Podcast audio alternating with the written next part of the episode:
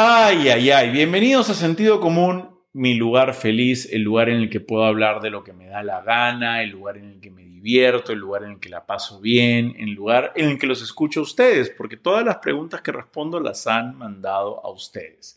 Recuerden que deben suscribirse al canal, este es el canal, de YouTube al que se pueden suscribir. Después les voy a poner otras redes, por supuesto. Y para quien no sabe quién soy, mi nombre es Ricardo Morán. Y voy a sacar eso un ratito porque esa flor que está ahí atrás me la trajo hoy día mi hija Catalina del parque y la pusimos en esa maceta y me hace muy feliz porque trajo una flor muy bonita. Pero vamos a volver a taparla. Ya está.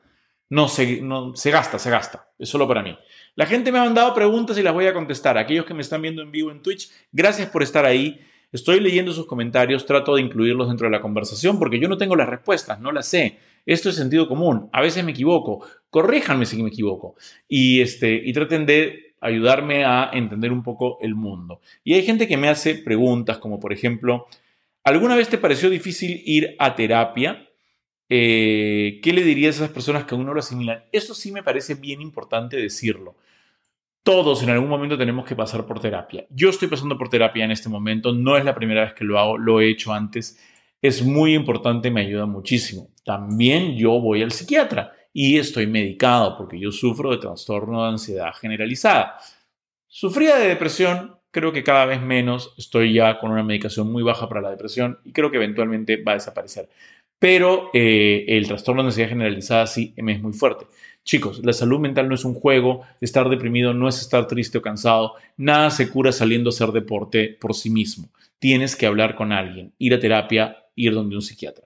Pero de eso no era lo que iba a hablar el día de hoy.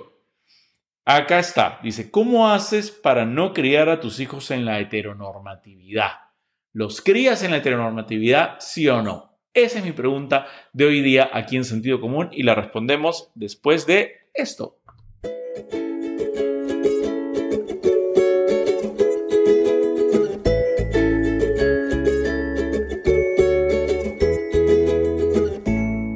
Y recuerda que al llegar a los 100.000 suscriptores, sortearemos un PlayStation 5 entre todos los suscritos que hayan hecho comentarios.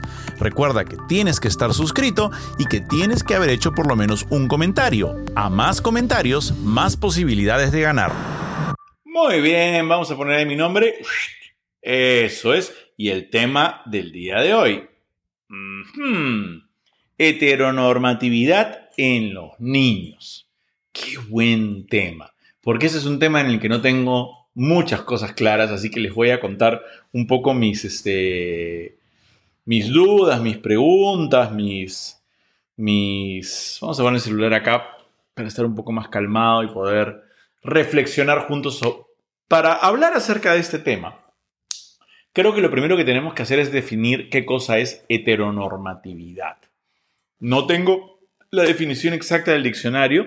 ¿Qué tal si la buscamos en este, ¿cómo se llama? En Wikipedia. A ver qué dice Wikipedia sobre qué cosa es heteronormatividad. Me encantaría. Heteronormatividad. A ver, definición.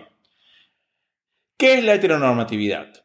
Heteronormatividad o heteronorma es un término utilizado para definir que existe un pensamiento en la sociedad, en el ámbito político y económico, que implica las relaciones sexuales afectivas heterosexuales mediante medios médicos, artísticos, educativos, religiosos, jurídicos, etc. ¿Entendieron algo? No, yo tampoco.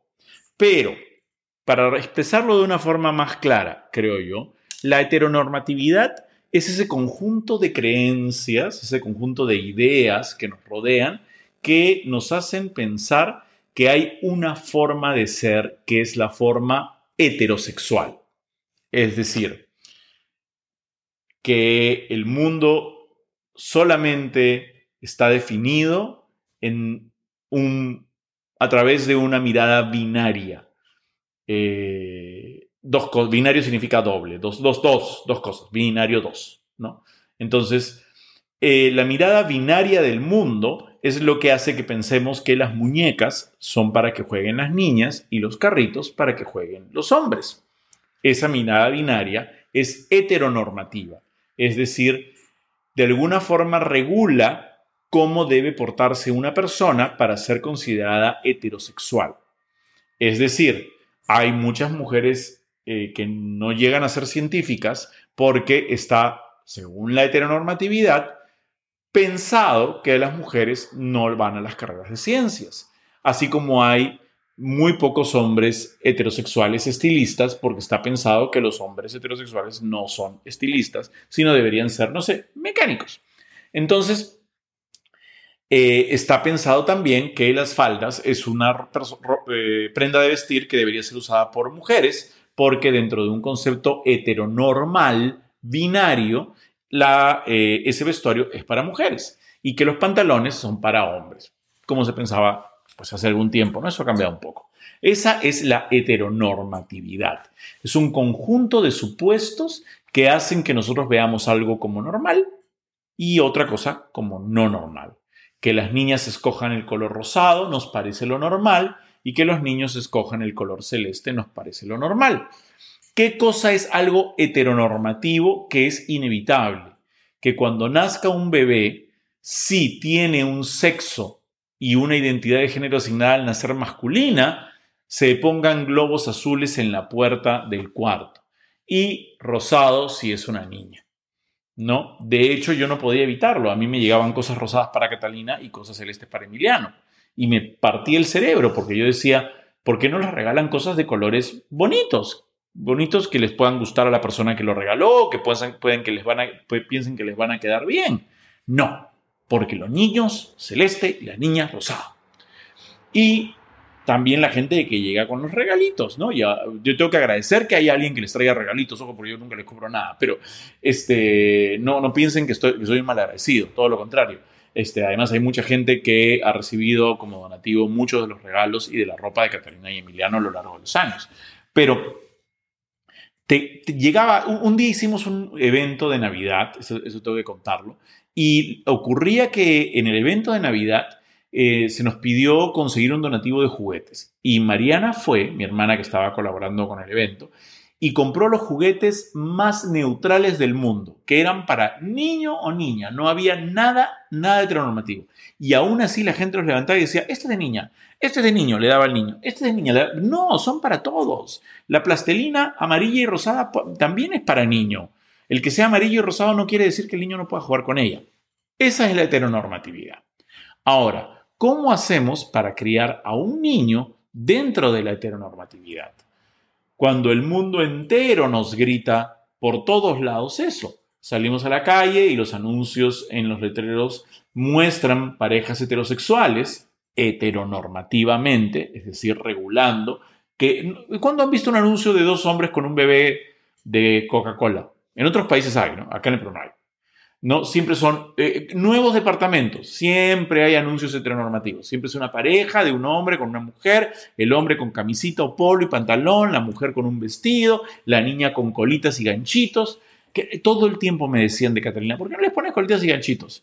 La contra les llevé. Incluso Catalina no tiene huequitos para los aretes, porque esa es otra cosa que en otros países no se hace porque es una barbaridad. ¿Cómo vas a coger un niño recién nacido y le vas a perforar la oreja? Deja que el niño crezca y cuando sea un adolescente o un adulto te diga, papá, quiero un hueco acá para ponerme un arete. Y, nada, si quiere, se lo pondré. Lo mismo con Emiliano. Si Emiliano quiere 10 aretes, bueno, pues se pondrá sus 10 aretes. Pero no podemos nosotros imponerle a un niño que tiene que ser de cierta forma porque su sexo asignado al nacer es masculino o femenino.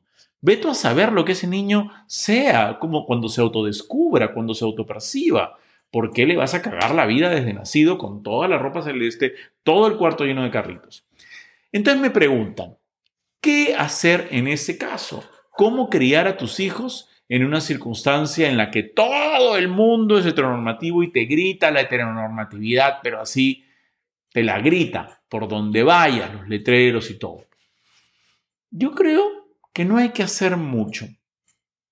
Y te voy a explicar por qué. Primero porque creo firmemente que a los niños hay que escucharlos y no imponerles. Entonces, si tú pones los juguetes en el piso, todos, el niño cogerá el juguete con el que más le vacile jugar. Entonces, desde el principio nosotros nunca le hemos impuesto a Milenio y a Catalina nada. Ahí están todos, cojan el que quieran. Entonces, Cuando haces eso, pasa una cosa bien loca. El niño escoge con lo que le provoca jugar en ese momento. Hoy día le provoca jugar con la muñeca, mañana le provoca jugar con el carro, al día siguiente le provoca ponerse el polo rosado, al día siguiente no quiere que le corte el pelo. Emiliano se niega a que le corte el pelo, odia que le corte el pelo, le encanta tener su pelo larguísimo. Bueno, así será. Si yo escucho lo que ellos quieren y no les impongo una norma basado en la heteronormatividad, creo que ellos eventualmente van a encontrar su propio camino. Ahora, a mí me parece que me ha salido un poco el tiro por la culata, porque no he podido tener hijos más heteronormativos posibles.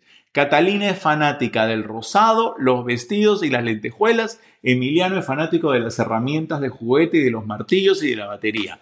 ¿Qué chucha hice para merecer esto? No lo sé, pero así me salieron y yo no influí en nada. Todo lo tuvieron a disposición y cada uno escogió eso. Por ahora, no sabemos qué va a pasar después.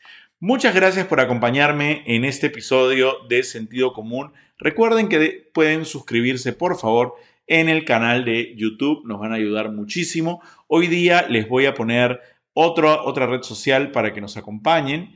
Esta de acá es Instagram. En Instagram es donde pongo la cajita de preguntas para que puedan inscribirse. No se olviden, es bien importante para nosotros. Para los que nos están escuchando en YouTube van a aparecer un par de ventanas en un momento para que escojan a dónde ir y seguir viendo estos videos. Para los que están en Twitch, quédense ahí que ahorita continuamos con sentido común, el menos común de los sentidos.